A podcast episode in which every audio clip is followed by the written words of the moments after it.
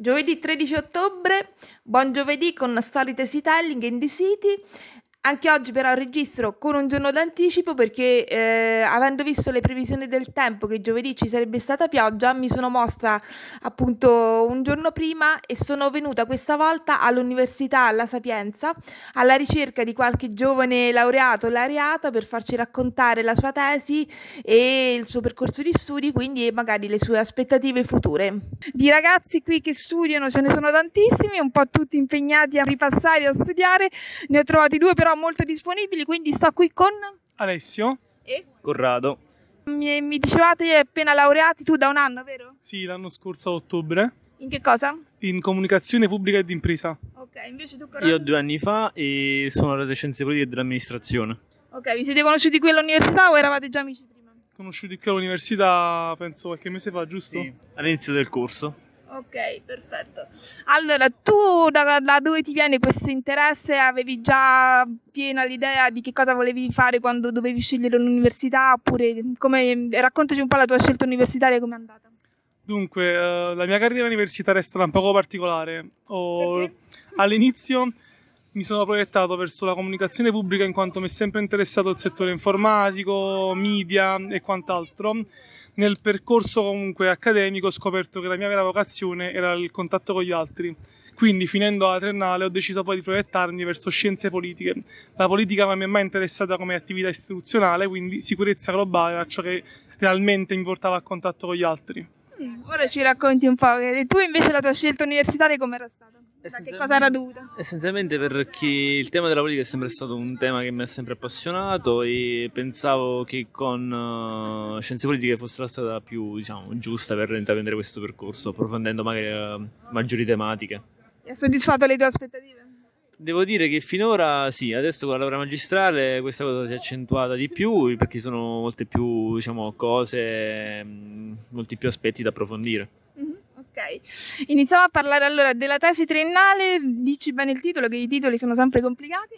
Ok, allora è una, è una ripresa di un nome del libro da cui l'ho tratto anche, è una piccola Italia a confronto meridione e nord, in questo caso della nostra penisola, e riguarda principalmente l'analisi di alcune regioni a statuto critico, in questo caso nel corso degli anni, soprattutto analizzando non solo il mezzogiorno come regione, come tutti sappiamo, ha ha un bel trascorso problematico, ma anche emergenze nazionali come per esempio mh, il crollo del settore petrolifero nel 70 o anche la crisi idrica in Puglia e rapportandolo comunque a come ciò ha aggravato il meridione e ha portato anche benefici al settentrione, spostamenti e migrazioni.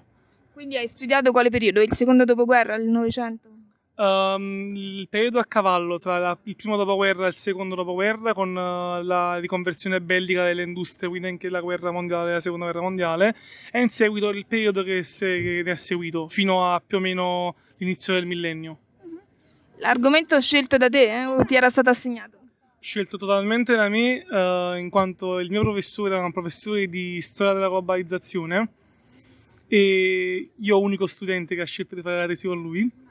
E Sì, era cattivo. Sì, Eh, diciamo cattivo, eh, saluto il professore, non facciamo nomi, però lo saluto. Però è stato un bel eh, filo alla torcere, però è stato soddisfacente. E quindi hai studiato anche proprio dati mh, di vari mh, reparti industriali. Raccontaci un po' com'è stata la, la ricerca proprio.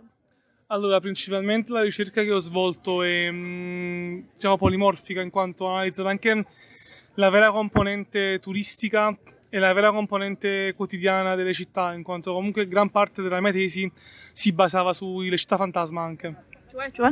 in questo, in questo caso eh, la, la realtà che tantissime persone vivono, il paese degli anziani l'Italia, ossia dove ormai ci sono veri e propri centri abitati che erano fiorenti punti culturali e storici, oggi sono abitati al massimo da 100 abitanti che superano la settantina facilmente.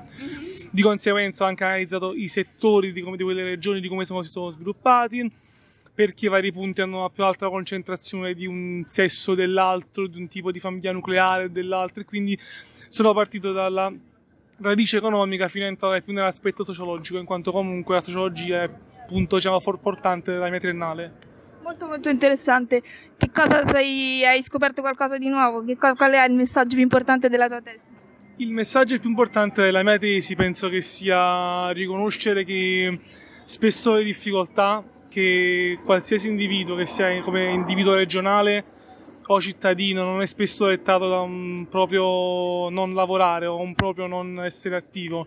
Spesso si nasce con delle prerogative e delle possibilità minori rispetto a qualcun altro e essendo io di Napoli comunque mi è sempre stato molto caro questo tema e mi sento di trasportarlo anche a chi non vive la mia stessa realtà quindi far capire che possiamo tutti raggiungere un punto uguale ma non tutti partiamo dallo stesso livello. Ed è compito della politica sviluppare i territori? Dovrebbe, dico dovrebbe, non dico sì, non dico dovrebbe. come la vedi? Tu studiando proprio politica come la vedi la prospettiva? Semplicemente penso che ci dovrebbe essere più coinvolgimento di fasce di età diverse. Senti, questa laurea magistrale, ora il corso che magistrale che stai seguendo, ripetici un attimo il, l'indirizzo? Relazioni internazionali e sicurezza globale. Ok, quindi stai al primo anno avendo... Secondo anno sono. Al secondo anno insieme. Quanto dura in tutto? Sono Tre, due anni, due no, anni. Ah, quindi ci siete quasi? Sì. Ok. Si spera. si spera. Si spera. ok, state quindi già scrivendo anche la laurea, no, la tesi no, magistrale? No. Quello lo iniziamo, penso, fra un paio di esami, credo, iniziamo a chiederlo. Ok, quindi ancora non avete bene chiaro l'argomento? Forse sì, forse no, in realtà sì. Va bene, e quindi poi nel futuro, una, una volta finita la magistrale, cosa ti aspetti, dove, verso dove ti dirigerai? Allora, io, il mio curriculum già è di sicurezza, io ho studiato anche, non solo a triennale, sono stato anche a Leida, con l'Interpol ho fatto una beh, terrorismo e antiterrorismo ho studiato con l'Iscrema a Barcellona con la polizia della Catalunya. Però.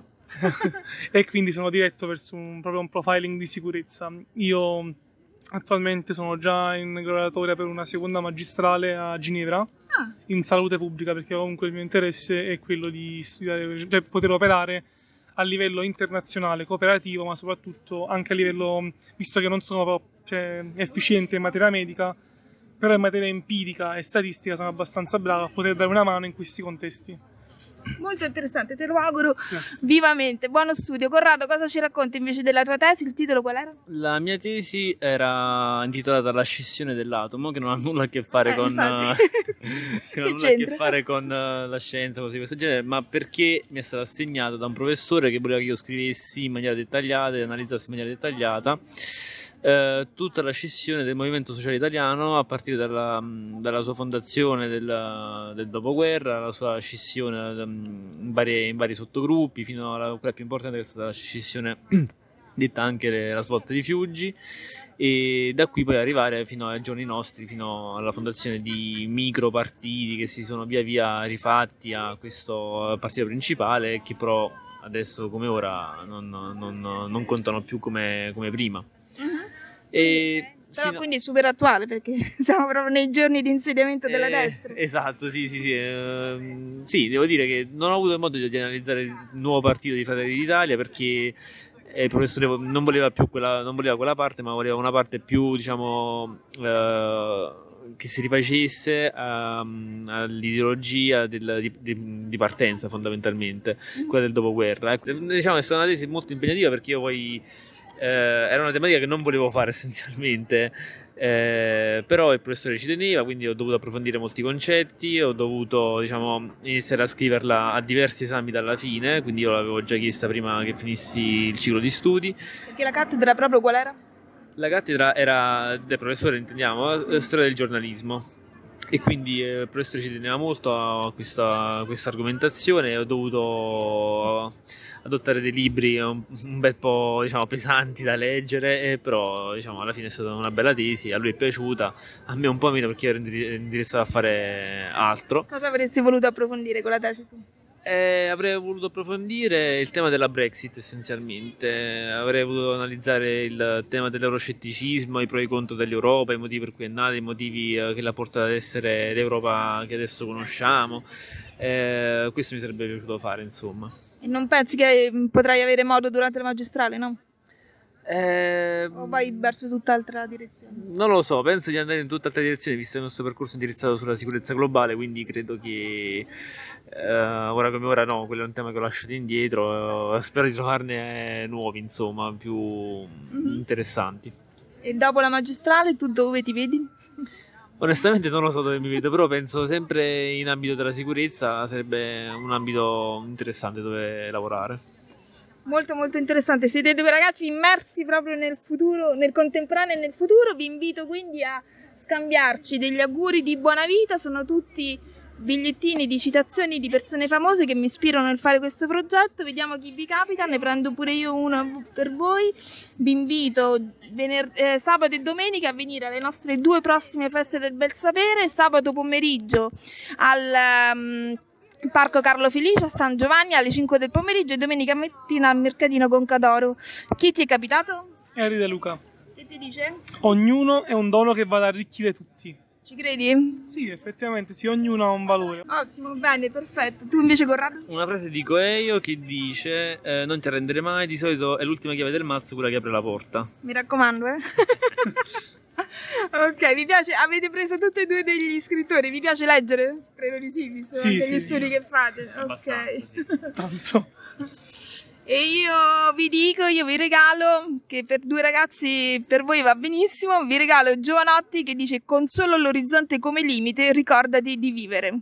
Ve lo mando, ve lo regalo a tutte e due. Vi trovano sui social se qualcuno vi vuole raggiungere, contattare per qualsiasi motivo. Uh, sì, uh, il nome non è molto professionale, Eh, però vabbè. è un nome da Instagram. Ehm, Obo, S-C-H-I-A-T-T-L-A-C-A-K. Serve Obo schiatta la capa, rispettando il mio essere napoletano. Va bene, ora magari me lo scrivi così poi lo scrivo bene. Invece Corrado? No, il mio nome e cognome, eh, Corrado Paternello. Niente di che, nulla. Paternello, ok. PATA Paternello. Ah, Va bene, perfetto, vi ringrazio, vi auguro buona Grazie, continuazione di grazie studi e buon futuro. Dai, tu, del tu, dai, non sono così. Grazie, grazie. buon giovedì a tutti.